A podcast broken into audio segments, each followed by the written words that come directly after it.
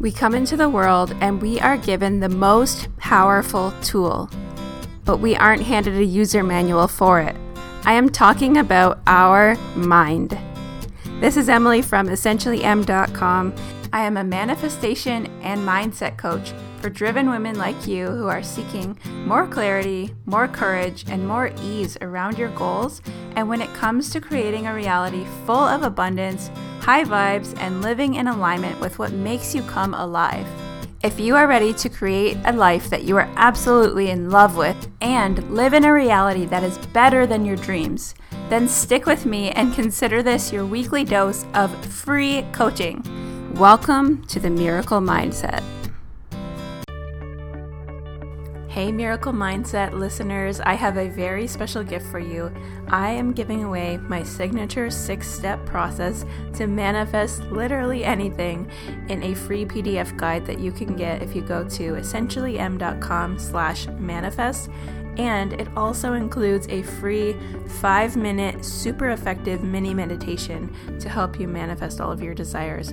These are the six steps in the guide that I teach over the course of six weeks exclusively to my Step Up Your Game students. And I am now giving away what those six steps are in this complete PDF guide for you. So just head on over to essentiallyemm.com. That's essentiallyemm.com slash manifest and get yourself signed up so you can get those free gifts.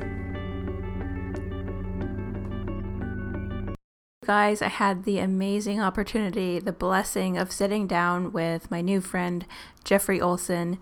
Jeff is a best selling author and a moving public speaker, inspiring audiences internationally with his intriguing stories of perseverance and inner strength. Professionally, he is even so much more than a speaker and an author. He's a gifted creative director. He's going to tell you all about what he does. But more than that, I just want you guys to know his heart, which is really what you're going to get to hear in this interview with him. It's absolutely beautiful. Jeffery's story is so powerful and so moving, it might even be hard to listen to, but it's such an important listen. If there's any one podcast episode from the show that I'm going to personally keep coming back to, it's going to be this one. It's so filled with profound insights and wisdom and things that we can all take with us into our everyday lives as such important spiritual lessons. So, without further ado, let's just dive into the episode. Enjoy. All right. Jeffery Olsen, welcome to the Miracle Mindset Podcast. Thank you so much for joining us. Oh, gosh, it's an honor to be with you. Thank you for having me. My pleasure. So, and I know you're very busy, you're in LA working, so really appreciate you taking the time to chat with us. Um, I thought you, we could start with you just maybe telling our audience a little bit more about who you are and what it is that you do before we jump into your story. Wow, that's a, that's a loaded question. I do a lot of things. I mean, I, I still work um, full time as a creative director and marketing director for a small budding network producing television shows and full feature films. I mostly handle the marketing of those things after uh, mm. after they've been greenlit and produced. But that's that's my job. I mean, who I am is I'm an author, speaker. I'm a near-death experiencer. I'm a, a spiritual mentor, if you will, simply based on the life experiences that I've had. Yeah, amazing. So could you tell us about your incredible i call it heart wrenching and heartwarming at the same time your journey as as much of that as you feel called to share with us? And obviously i'll hope that everybody will read your book. It's amazing. It's the book is called knowing which obviously in the book you you tell your story so beautifully and it's so impactful. Uh, my life's never going to be the same after reading it so really everybody read the book but can you tell us you know in your own words a little bit about your story Yes, I, I can, and and I should uh, prerequisite that with with it's been over twenty years. Yeah, I, I couldn't even speak about what happened for for a decade, and yeah. um, it was only a very few people, my closest family members and friends, that even knew what had happened. Now, when I say knew what had happened, I, I had a horrific accident, an automobile accident that everybody knew about. Yeah, and it was. Um, it was heart wrenching. I um, the whole family was on a uh, a road trip vacation down in southern Utah in Red Rock Country, and it was on the way home from that um, that uh, everything changed. It was me, my wife, and our two young sons, one being seven years old and the other one being a toddler, just 14 months old, just over a year.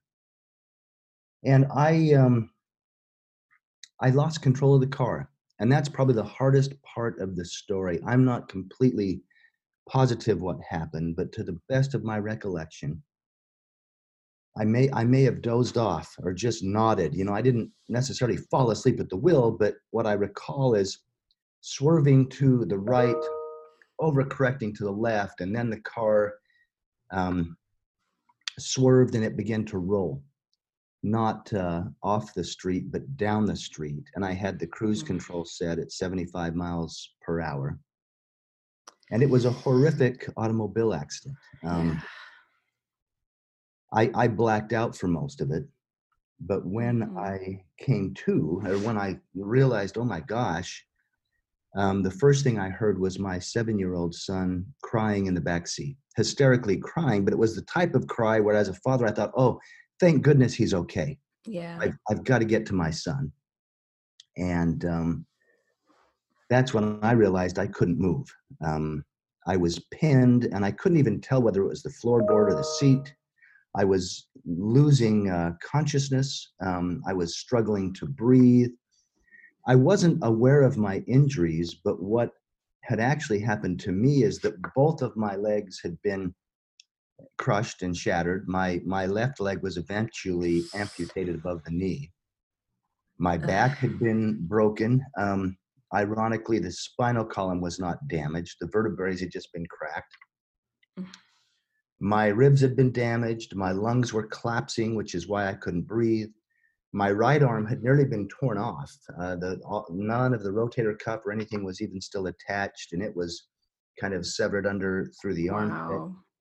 And then the seat belt had cut through my midsection and ruptured all my intestines i i was in a bad way which the adrenaline I, I had no idea all i knew yeah. is my son was crying i had to get to him yeah, but that's the shock. Um, yeah, the shock of it all, and that and that was the real shock because that's when I realized that no one else was crying, and I mm. became dramatically aware that that Tamara, yeah. my wife, was was deceased. She was gone, and this is a very difficult part of the story to talk about. But mm-hmm. Griffin, my little toddler, his his car seat had broken apart in the crash and he had been ejected from the car mm-hmm. and um, i mean just every you know every cell of my being was saying where is my little boy and that's when i, I mean i just knew i, I knew that yeah. tamara was gone and it, it's almost like spirit said he's gone he's gone and that was the deepest darkest hell i'll probably ever be in i mean mm-hmm. i had wrecked the car. Half the family's passed. I've got a hysterical seven year old in the back seat that I cannot get to, and I'm losing consciousness. Yeah. So that's, you know, that's the crash that everybody knows about. What I didn't talk about is in that deepest, darkest moment. Mm-hmm. And and and their words are sometimes difficult to find, but it felt as if light came like tangible light, like light came to me and began to surround me almost in a comforting way and lifted me up out of that accident scene. Now, mm. You know, as I contemplate that, I was not being lifted up out of the accident scene. My body had to be extricated from the car and rushed to a local yeah. hospital. The local hospital knew they could do nothing for me, and I was life flighted into a level one trauma center. But I wasn't aware of that. My consciousness felt as if it was lifted up out of the accident scene. I was surrounded in this beautiful, comforting light. And then suddenly, and, and it was confusing. I'm like, wow, what's happening? Now I can breathe. Where's the pain's gone? Mm. And, and, and what I was asking was, am I okay? Am I okay? What what just took place here? Yeah.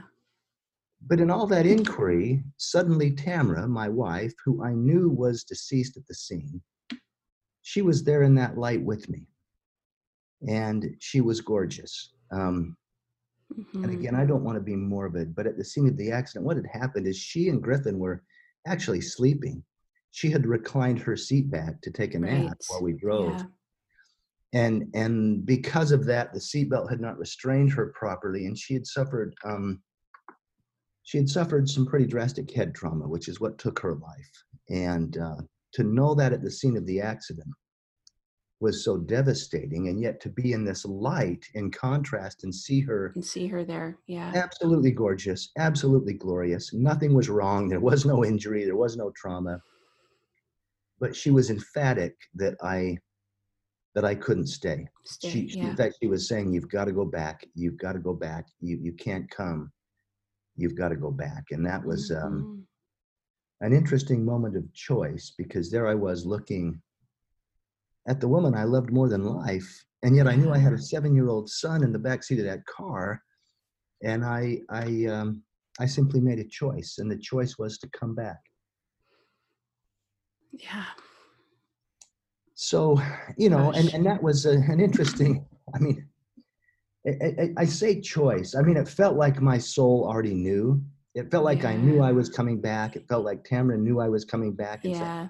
she was emphatic that I do so. Um, but it wasn't. It, it, was a choice. It was. It was okay. I'm consciously going back, and the reason I outline that is because I didn't have to figure out how to do that. As soon as I made the conscious choice, the intention, I'm coming back. I'm going back. Yeah. Um, that's when I found myself wandering around that level one trauma center Right. been flown to. hmm And when you were in there, so when you were in the trauma center, you talk about walking through the hospital Yeah. as if, you know, not feeling the injuries, not feeling the pain yet, not back fully into your body yet. And you mentioned having these experiences of seeing the nurses, the patients, the families, the people, and not just hearing, but just knowing everything about them, like their trauma, their past, their joy, their pride. And um, Yeah. gosh, what was that like? And what can we all learn from that experience? Well, I'll tell you, it was absolutely life changing. Um, I bet. and and the word I, I have come up with is I, I was experiencing the true oneness and connection that we are as humanity. And and I say that because I, you know, I came from a good, you know, Christian home, and yet I had become somewhat judgmental in my life. Well, that's good and that's bad and that's right and that's wrong, and therefore they're good or they're bad. But in this experience out of the body, and as you say, moving through the hospital, I, I don't know that I was walking. I, I, I was just moving freely, but everyone I saw, and you mentioned the doctors, the nurses, the patients, and even the families of the patients, I knew them as well as I knew myself. I knew everything Wow. about them. I knew their love, I knew their hate, I knew their motivations. I knew, and not only knew, but I felt what had happened. I, I mean, I'll, I'll use one brief example. There was a nurse that, I mean, it was simply just, I mean, even in just being in their presence, it might have been just a brush by in the hallway, hmm but I felt her life. I felt her essence. I felt, um, actually, I felt the abuse that she had received as a child, you know, the severe abuse and how that made her feel about herself. And and then at the same time, I was experiencing this magnificence of who she was and who she is. I mean, this feeling the abuse, but saying, wow, look at her caring for and serving people in a hospital and loving them in such a way where, yes, it's her job, but it comes from her heart. So it's like I was feeling the mm. drastic contrast of life, but seeing it in absolute beauty and absolute honor to the point that there was nothing but unconditional love.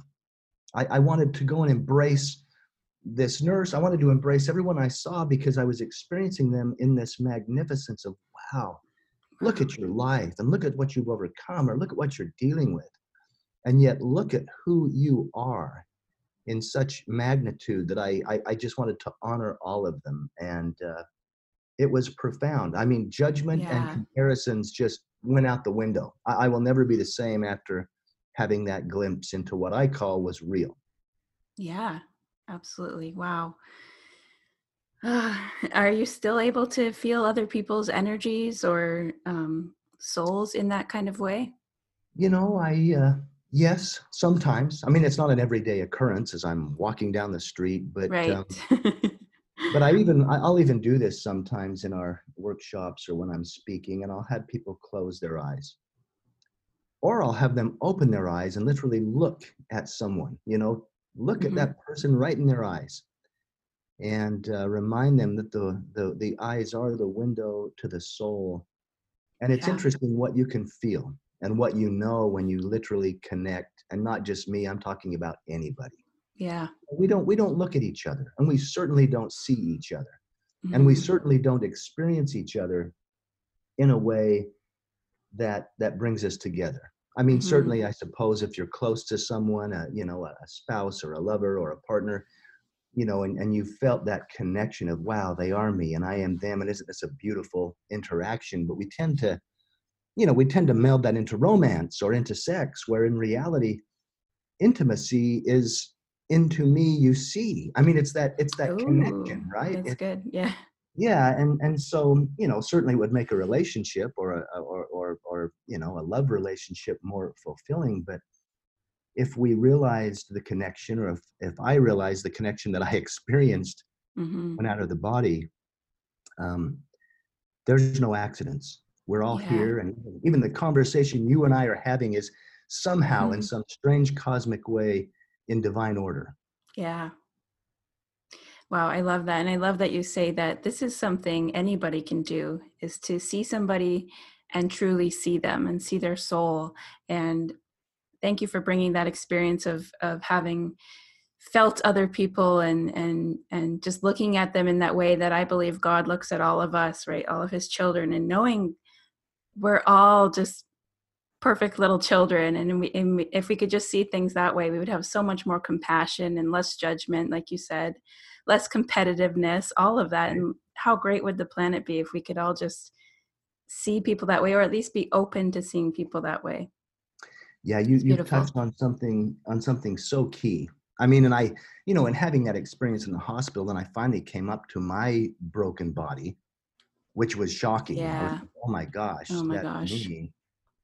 but um, but an, another key aspect of that love and that connection is self-love mm. i mean mm. as i as i looked at my broken body and thought wow that's me and yet it's not me i i am this soul having this incredible connected yeah. experience but there's my there's my skin suit you know yeah. that's the that's the temple that i'm wandering around yeah. in the tabernacle of flesh yeah um, and what a gift i mean I, I i i you know i never honored it enough i, I took it for granted I, I didn't even contemplate that how do my eyes know how to be eyes and see and how does yeah. my heart just beat without me telling it to and then also um, you know having come up in a in a christian home I, I sometimes thought, well, the flesh is weak, you know, the body's bad. I, you know, and and in this instance, I realized, wow, that the, my body is probably the most magnificent gift yeah. I'll ever have.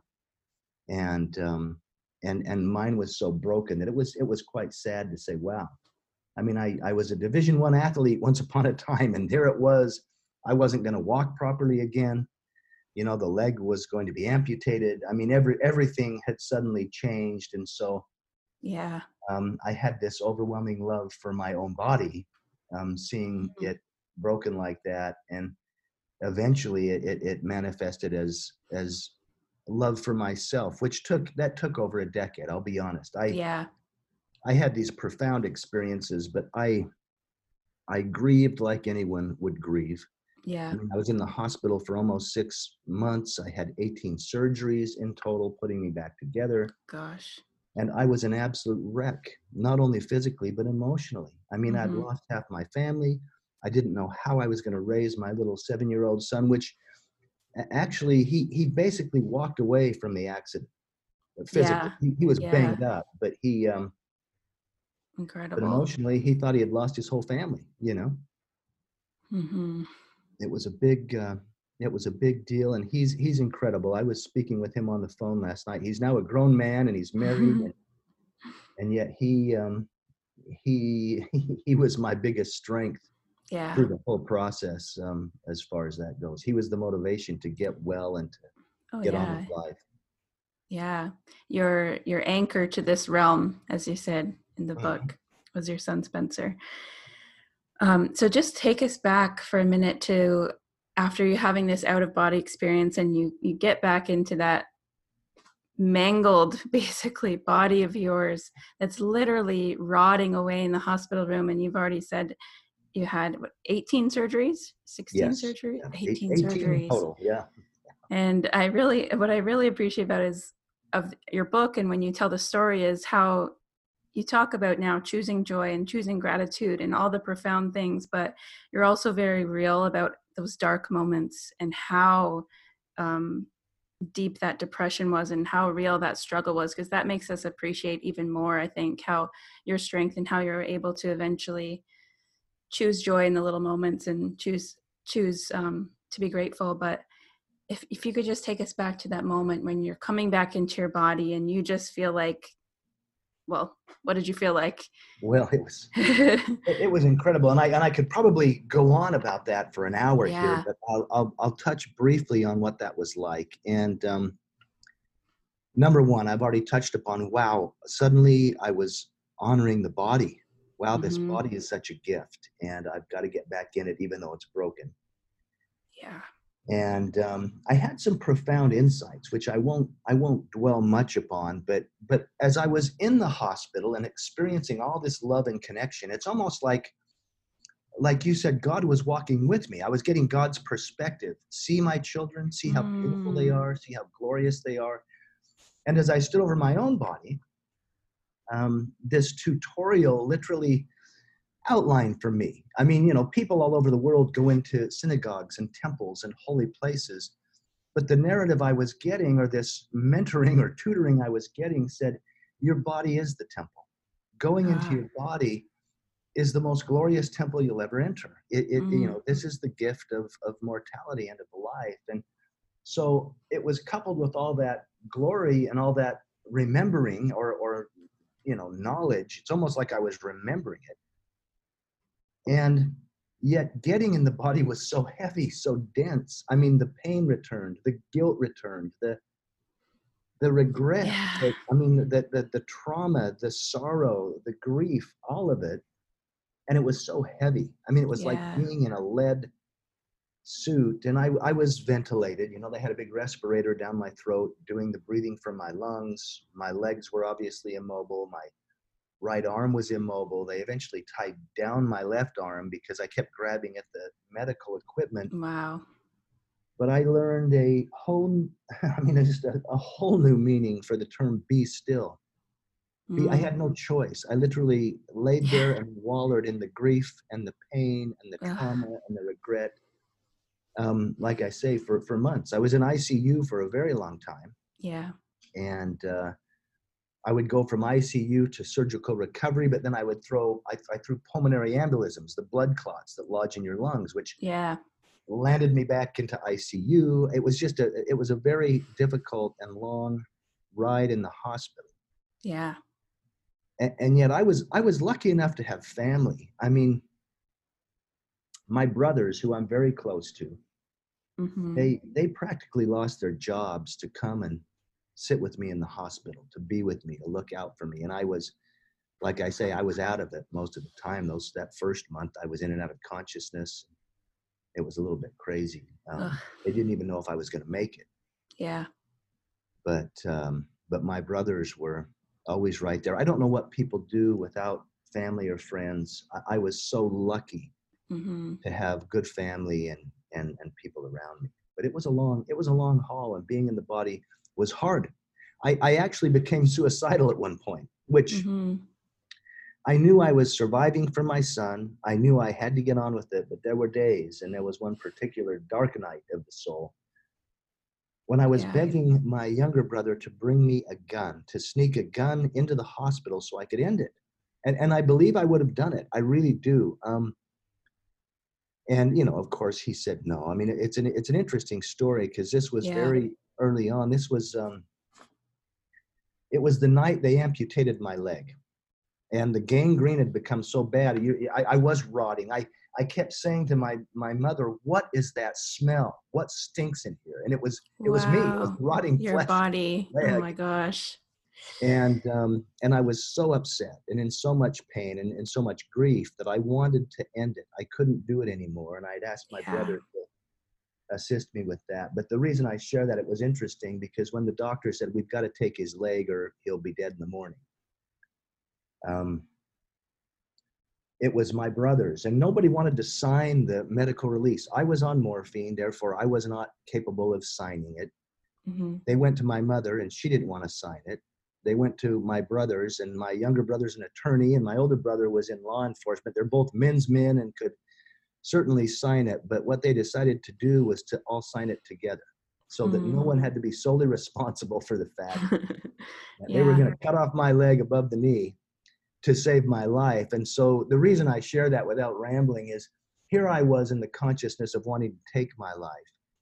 And those around me were signing a document to literally save it. Yeah. Move me on. And it was a pretty powerful moment when I found out all that had gone on. Yeah. Uh, after the fact. Beautiful. Um, so you mentioned after going through all of this and you're basically hanging on by a thread and you're one surgery after another they're trying to basically piece you back together and then they discover the blood clots lodged in your lungs and you say after i survived that i realized okay i meant to survive if i'm going to survive that so at that moment did you did you feel like then maybe there's a greater purpose for having gone through all of this I I did, it, and it came in inklings. I mean, not only was the out of body experience profound, but also, and we used to laugh. I mean, after that, my, my brothers would tease me and say, "Well, you can't be killed, so you're you know you're just you're, just invincible." You gotta, yeah, you gotta hang in there and get on with it. Yeah. And, and, uh, of course, I became well enough that Spencer, my little son, could come see me in the hospital, which was a, a, a joy. He would come yeah. in, and yet I would just cry, you know and he would climb up on the bed and we would you know so i was i i was incredibly motivated to get well and to be his father because that's how i you know that's why i had come back but at the same yeah. time oh it just it, it really uh, pinged my heart as far as my youngest son griffin you know the little mm-hmm. the little mm-hmm. toddler boy that i would never see grow up um, I, I don't know. I, I mean, for me, I, I and, and I say this to groups often who have had children pass, I don't know if there's any pain so deep and so profound as losing a child, you know? Yeah. And there was a sadness that, uh, that just uh, could not be filled. And then also just the, the worry of Spencer and how I would ever raise him. You know, and he, he was a little boy. I mean, would he even remember his mother? And how was I, you know, there was all this, all this stirring yeah. within me and um, I, I, had a beautiful experience actually at the end of my hospital stay. I mean, the two the two most profound experiences were at the scene mm-hmm. of the mm-hmm. accident when I left the body and said goodbye to Tamra. Yeah. And then, you know, in the hospital, like I say, in and out of things, um, in and out of consciousness and in and out of ICU. But at the end of my hospital stay, when I was out of ICU, I was out of surgical recovery. I was actually in the rehabilitation wing, and I was off of all the heavy, off all medic- major medicine. Yeah. Yeah, I was taking Tylenol. I mean, I was I was off of any narcotic, and um, I had an incredibly profound experience that may have even trumped the original out of the body when I was wandering through the hospital. Mm-hmm. And the interesting thing is, it started with that light again. Now I was I was they had finally stabilized the abdominal injuries where I was able to sleep on my side. I had laid on my back so long that I had rubbed all the hair off the back of my head. I was bald on the back of my head from laying on my back. Yeah. But I was finally able to sleep on my side. Mm. And I slipped into a profound, beautiful sleep. In fact, I even remember thinking, wow, I'm sleeping. I don't think I've slept for months. I, was, I, I remember feeling I'm, I'm sleeping. Yeah. And then that light came again. You know, that light came, that comforting, beautiful light that seemed to rise me above the hospital bed. But this time the light dispensed and went away. And I was in the most beautiful, incredible place.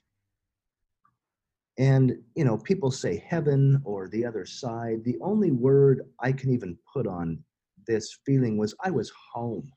Mm-hmm. I was home, you know, and I, and I began to run, which was beautiful because with the amputation yeah. of the left leg and my, my right leg still has six pins and a plate holding the knee together. I didn't have two good legs anymore, but in this realm, I had two perfect legs and I was mm-hmm. running, joyfully running, and it felt so physical. I mean, it's, it's, it's strange how physical it felt. I could feel the ground under my feet.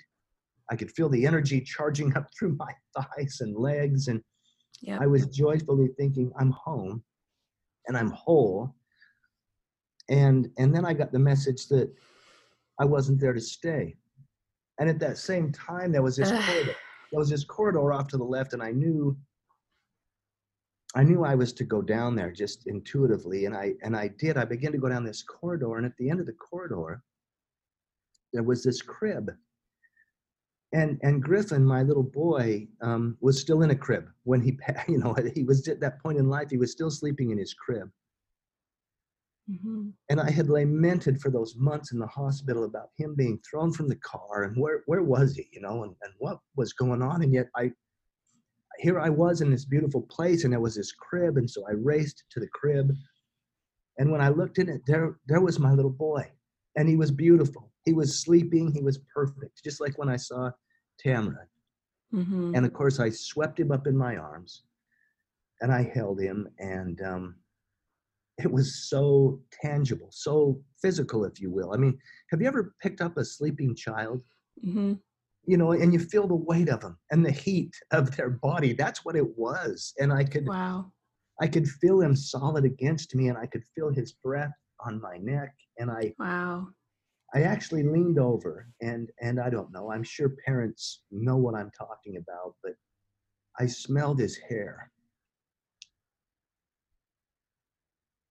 Gosh. And I thought, it's him. It's really him. I mean, it wasn't an illusion. It wasn't a dream I was holding my little boy and I began to weep just just thinking, wow, he's really okay. And I do I really get to say goodbye to him too?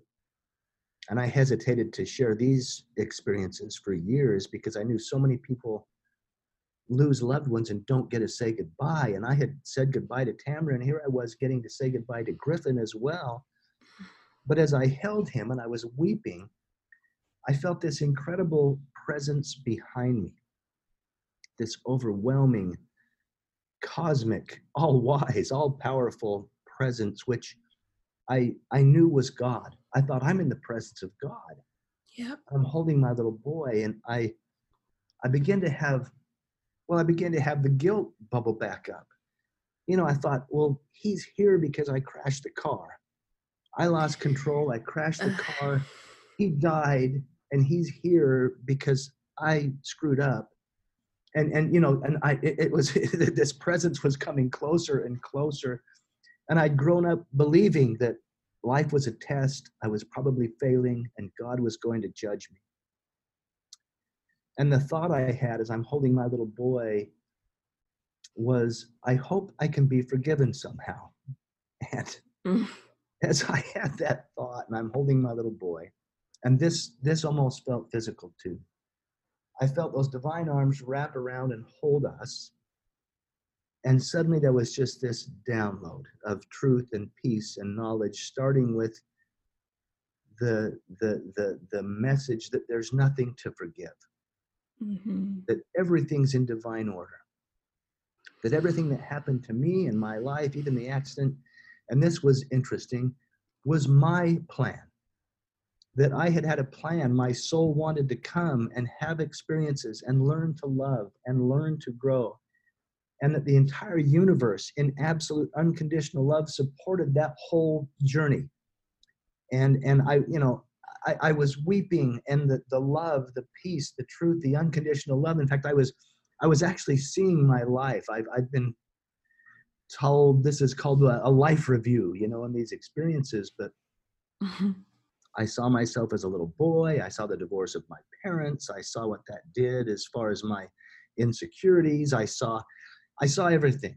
and I was putting judgments on it. I was like, "Ooh, that that was a mistake." No, no, no, don't. Yeah, or, or well, yeah, I knew that was wrong, but I did it anyway. I mean, I was, I was even judging myself. And this divine being communicated, "Those are your judgments of your life, not ours. Hmm. We absolutely love you. We absolutely think you're perfect. We absolutely know you're divine." And those are powerful words, but here I was holding Yeah. my own little boy and feeling those same things. Isn't he perfect? Isn't he Yeah. divine? Isn't he glorious? And yet I felt I was in the arms of God and he was giving me the same message. Aren't you all glorious? Aren't mm. you all perfect? Aren't you all absolutely beloved children, just like the little guy you hold? And, and it was it was the most profound download of just peace and love and, and truth. I, I was eventually in that process given a choice again. I think choice, I think there's only one cosmic law, and I think it's choice. You have Mhm. the freedom to choose. But I was told that I could be, you know, because I began to ask God, why? Why, you know? And and what was communicated to me was you can be mad at God your whole life and feel like we, you know, took them from you. Or you can beat yourself up because you were driving the car. Or in this beautiful, perfect moment, there's another choice. You can literally let go. You can give your son to me and exercise your own choice, and it will be mm-hmm. honored. And therefore, no one will have taken him, you will have given him. And in all that love and that peace and that beauty, I, I was able to kiss my little boy and um, and hand him over. And um, and then I woke up in the hospital bed, you know, back to the amputation and the crushed leg and the lungs and the arm and and and I thought, gosh, why didn't I just hold on? You know, I mean, I, I Even I longer, began yeah. judge myself about that, but I I had a whole different perspective about love and about Mhm. God and about life, and um, like I say, I don't want anybody to think I had these profound experiences and then I was okay. I had these profound experiences, and it took me a decade Yep. as I grieved and as I worked my way around life. But I did have some profound insights in those moments when, Oh my gosh. suppose I say, the veil just went away and I was in a different place. Yeah. What a beautiful thing to experience and and what a beautiful lesson to learn too as you're holding your son and like you said the way you're seeing him is absolutely perfect and divine and that's how God sees you and all of us are higher power, you know, whatever we want to refer to higher power as, but that's such a beautiful lesson and um I thank you because you didn't have to share that experience with everybody, right? You could have kept it all to yourself. You could have said, "Oh, you know who's going to believe me or what you know are people going to judge me so what was that like actually how did you begin to explain these experiences to other people and were you nervous to share that were you fearful of disbelief or judgment I, I was very nervous to share it. Now, I shared it with my mother and I shared it with my younger brother. Um, and and the, the, here, here's a very odd part of the story, but it's a beautiful part of the story. I actually had two people come and visit me when they finally started to allow visitors to see me.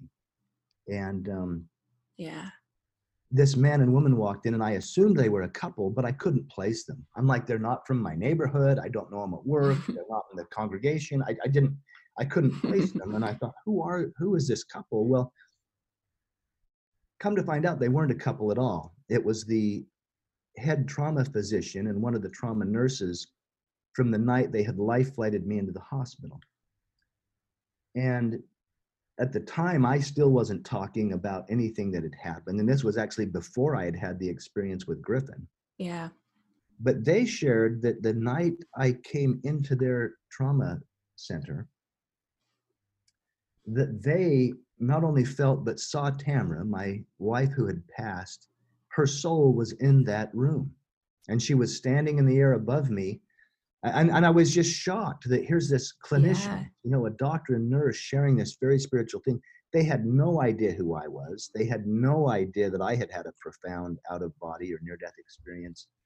But they said, we just felt moved upon that we should share this. And it's funny, Dr. Jeff Wow. O'Driscoll is the doctor, and he he um he wouldn't talk about it publicly for years. He's now, in fact, we're we're speaking together. Um, in wow. January, we're going to be doing a, uh, a cruise for people who have had children pass Oh, or gosh. spouses, and then we're going to be in. Uh, gosh, we're in London in March and in Ireland. We're because he had the courage to step up and talk about it. We're now being invited to share our experience all over. But they shared that they had had this profound experience with my Wow. wife who had passed, and so I had this doctor that I could trust, and I did tell him some of my experiences. Quite honestly, thinking, well, if I'm nuts, he'll put me in the psych ward, you know, and, and get me sorted out, right? Because it was so real. I, I didn't I didn't doubt what I had experienced because it was so real, but to know that there was a neutral party, wasn't family, wasn't a friend, was simply a physician. Um, I did share with him some of my experiences, but early on, those are the only people I really told. I held it very tight to the chest. I didn't want people to think I was crazy. I didn't want people to think I was special or was trying to make myself special. And and quite honestly, it was um, it was sacred. I felt like this is just for me. This is this beautiful gift just to get me through. Yeah. But finally, um, yeah, finally, 12 years after the accident, and I had, gosh, there's so much. I mean, you, you've read the book, so you know. I mean. I, I, I eventually fell in love again, which was a miracle. I remarried. Yes. We adopted children, but all of that um, was a long time coming because Yeah. I, I was still contemplating everything that had happened, and I wasn't very open about it until Spirit said, "Share your experience." and people will heal. And this is at a Mm. point when I was beginning to heal. And when I say heal, this was this was 12 years after the accident. Yeah. My body had healed, but my my soul was healing, and so I I um, Yeah. I wrote the book, and um, and it was even even that came. I I never set out to write a book or be an author. I had a I had a I had a publisher approach me and ask if I would tell the story. They had heard me speak about it to a group of grieving people, and they said, "You've got to write a book." And I said, "No, I don't have to do anything." And and then, um, oh, it, it's funny how the how the universe will will work and how Yeah. God speaks to us, and that little whisper that says, "Well, maybe that's why you're here. Maybe if you shared your experience, people could Mm. heal." And that's why I eventually wrote down what had happened and shared it with the world, which was very, very it was hard. It's tough to be Yeah, I'm vulnerable sure. sometimes. Yeah. The book is very vulnerable. It's hard just reading it. I found it hard to read, but yet couldn't stop reading it at the same time. And I found it funny that you say in the beginning of the book that you actually don't like writing or you're not much of a writer. And then you go on to write the most beautiful, profound things. And there's so many lines in there that I've just like folded the pages over. And I'm going to come back to that. There's so many amazing insights and you just take us right there with you into those the darkest moments and the most beautiful profound experiences too so You're so I'm- kind. i love that. I'm, not, I'm sitting It's here true. tingling. I'm tingling, thinking, Ah. "Wow, really? That's thank you. I'm honored you would feel that way. That's beautiful. Thank you."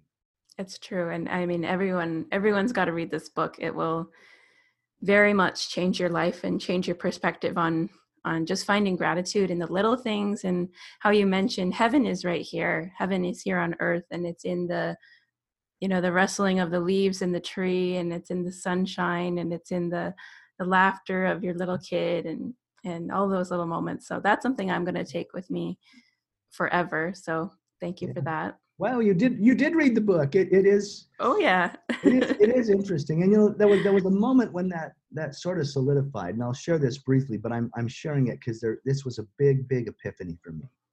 Please And this is when I was coming home from the hospital. You know, I'd had this beautiful experience with Griffin, and I was finally coming home. And I was so worried about Spencer, my little seven year old, and how he would deal with his broken dad. you Uh, know. uh. And my brothers, of course, were there to bring me home.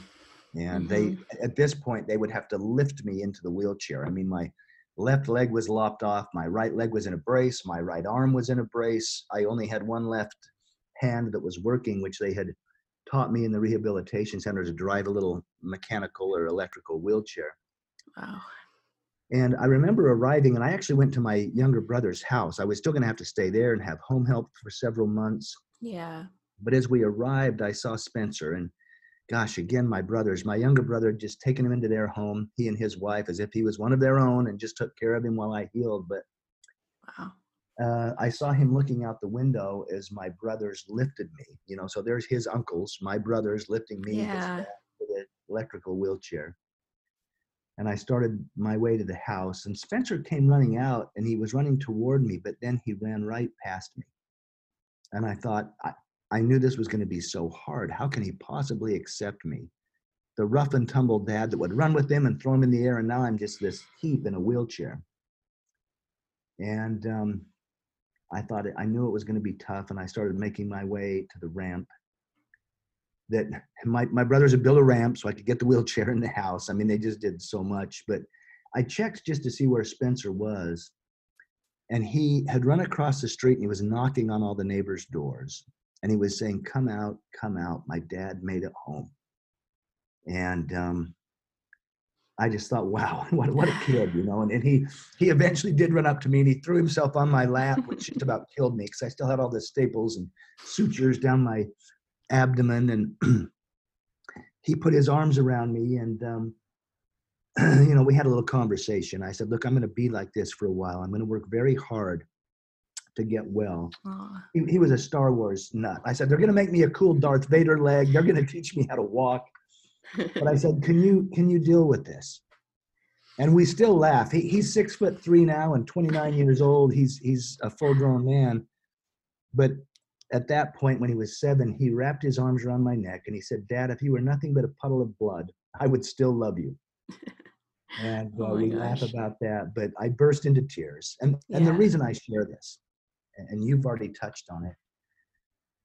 Here I was in this realm in a wheelchair, holding my living son. And it was no less profound than being in the other realm, holding my son mm. who had passed in the arms of God. In fact, in those arms and in that wheelchair, I was in the arms of God still. Yeah. And I realized that heaven is right here. There, there's nowhere to go, there's nothing to do but to simply be and be in that perfect sacred gift of every moment of saying, wow, look at life, look at what it offers, and look at love, and look at what love offers, and look at the difference I can make, even if it's for my own little boy by simply being present, you know? Yeah. And and that was a big epiphany that began this path of wow, what is real? What is life and what is love and how can I enjoy it more fully? Oh my gosh. That's my that's the part in the book well a lot of parts in the book that made me cry and it's making me cry again right now. But it's such a beautiful moment that there you were expecting him to be scared of you or not sure how to handle you like that and he just loves you anyway absolutely unconditionally. And i mean of course he would but just oh that moment's so beautiful it makes me cry. Um I wasn't planning to share this, but I've I've had a near death experience as well, and it was really brief, but I I can relate to you so much in that that when you say that feeling of it felt like coming home, and that's exactly how it felt. And I was 14 years old. I just had a scoliosis surgery. Um, so it was a 10 hour surgery on my back, lost a ton of blood, very, very high risk surgery and then and here and all my life i thought i've had it hard because i've had maybe six or seven surgeries in my life i'm thinking i'm the surgery queen and oh nobody's been through this many surgeries. And then reading your book 16 surgeries just in one hospital stay is like wow okay everything in perspective right? But anyways yeah it's this major surgery and then in the hospital afterwards. And i was on a lot of morphine and a lot of painkillers. So for years i didn't know if I should share if I was crazy or if I was just loopy from the medication. But um, I know that the truth of my heart and that what happened was so real. And what happened was I thought it was a dream, and I saw my grandmother who passed away when I was seven. So I was 14 at the time, so this is seven years later, but I just felt so excited to see her, and it just felt like coming home. And I was running, like you said, no pain physically running towards her and for whatever reason i was as my seven year old self i was running had pigtails in my hair like i used to wear and my old purple t-shirt so excited running up to her and and i used to see her all the time in my dreams so this was an exciting moment to go and sit with her again but it felt different. And it felt so real and she actually yelled at me and she was very she scolded me. She, she was very stern and very serious and she said emily you cannot come with me. I do not want you here. You have to go back to your mom. You have to go back. Mm. And i do not want you here. And i was just i didn't understand what was happening so i was just crushed. Like what? Why doesn't she want me here? This was my best buddy growing up you know? And so I remember just waking up and soaking my my hospital gown in tears and just so upset. And then told told my mom I just had this really bad dream about grandma and she yelled at me and said I had to go back and she didn't want me around and my mom was like okay um that's okay honey it was just a dream you know go back to sleep yeah. and then mm. she went left the room and she went to my dad and she's like I think mom just sent Emily back I think Emily just about died and mom sent her back. And years later, I realized that is most definitely what happened. And I see her as my guardian angel. And thanks to stories like yours, I now started to have the courage to share that experience. But Wow, it's it's beautiful. I mean, thank you for sharing that. It's, I mean, we do have a great deal in common to have someone we love very much say, "You can't be here. You yeah. got to go back," and that's, you know, that, that, that it's very interesting. But yeah, I, yeah. I I, I know those things are real and we do have guardian angels. Yeah. I mean, even, even totally. though, you know, I, I experienced holding Griffin as a toddler and I think that may have been a gift. You know, I'm not pretending that he's a toddler up in those yeah. Because now when I feel him near, it's this courageous, you know, grown warrior, man. guardian angel person. Yeah. Um, but yeah, those things are so real. In fact, to me, that's what's real. This is the weird, crazy dream. This yeah. Those, those those little glimpses are the things that are real. Absolutely. Thank you. Um, so, what do you hope that readers will take away, or listeners listen to this podcast, and hopefully they read the book? What do you hope that their their biggest takeaways would be from from your journey? Well, that's such a great question. Um, I would say number one that they have a choice. You know that everything's a choice, and to choose joy, to choose to embrace the good things, um, even when they're mm-hmm. the challenging things.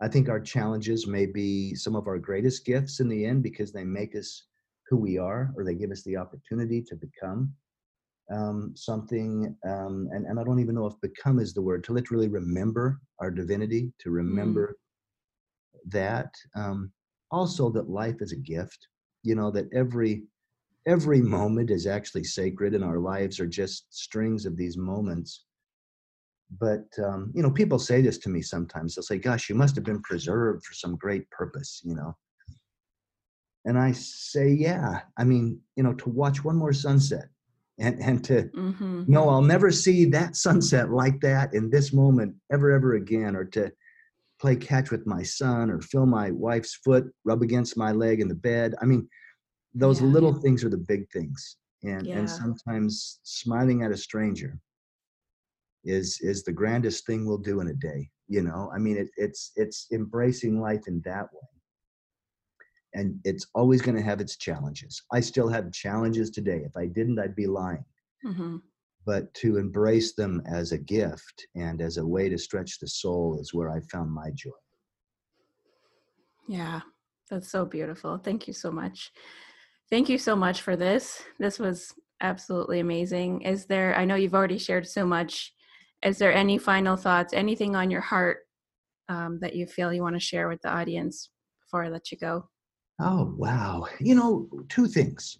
Two things. Um, okay. Spencer, my little son, Mm-hmm. He he never had an experience.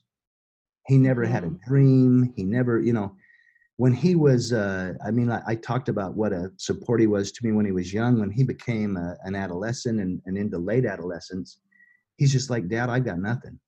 You speak of these dreams and visions and visitations, and I got nothing. Mm-hmm. I, I begged God every day to just let me feel mom, and, and I never got anything. And so the reason I bring this up is so many people are saying, gosh, I want to feel that. I want to have an experience. I want to have that peak. And, and my own son never did, but that was devastating to me in some ways. I thought, gosh, I'll give it all away if he can have something. And I got a profound answer to that, which was stop judging your son and his life experience. It's perfect for him. Mm. And, and he has become probably the most compassionate, deep man I, I know. And he, you know, he might believe different. He might say, I got nothing from upstairs. So, and this is what's beautiful. He said, I'll be the difference. I'll be God's hands. I'll be God's light. I'll be God's love here in this realm because I, I I never experienced that, and so I'm going to be it. And and and so if there's people out there that say, "Gosh, I never had an experience. I never yeah. had," keep keep that in mind. The second thing is that love has the power to overcome everything and anything. I mean, I've been so lucky in my life to have people like like Tanya, my current wife, who have come into my life and mm-hmm. assisted me to heal and pick up the pieces and have put up with me while I grieved and you know floundered around you know remembering all the pieces and putting the puzzle back together um, and then also and this is the last uh, you know in that whole realm of love being so powerful if people want to have a spiritual experience this is what i often invite them to do is go into a quiet place, close your eyes, and simply ask, What can I do for someone else today? Mm-hmm. What can I do for someone else? And I almost promise you'll have an idea or a thought, or you might, in your mind's eye, see someone's face. And it might be as simple as, Gosh, I think I'm going to text mom today, you know? Mm-hmm. But that, that's as subtle and yet as simple and as powerful as these things work just being open to what can i do for somebody else the inspiration comes and then when you do it watch the miracles that unfold um, life is completely different and the world becomes a completely different place and nothing really changed except my perspective right and that's all i mean that's all i would share i don't want to ramble that's all there's there's so many people that are hurting, that are struggling, that are grieving. Um, oh my gosh, that, are, that yes. are you know that are are struggling with addictions or self-loathing. I mean, I've been there. I've been I've been through all these things. Mm-hmm. There's light at the end of the tunnel.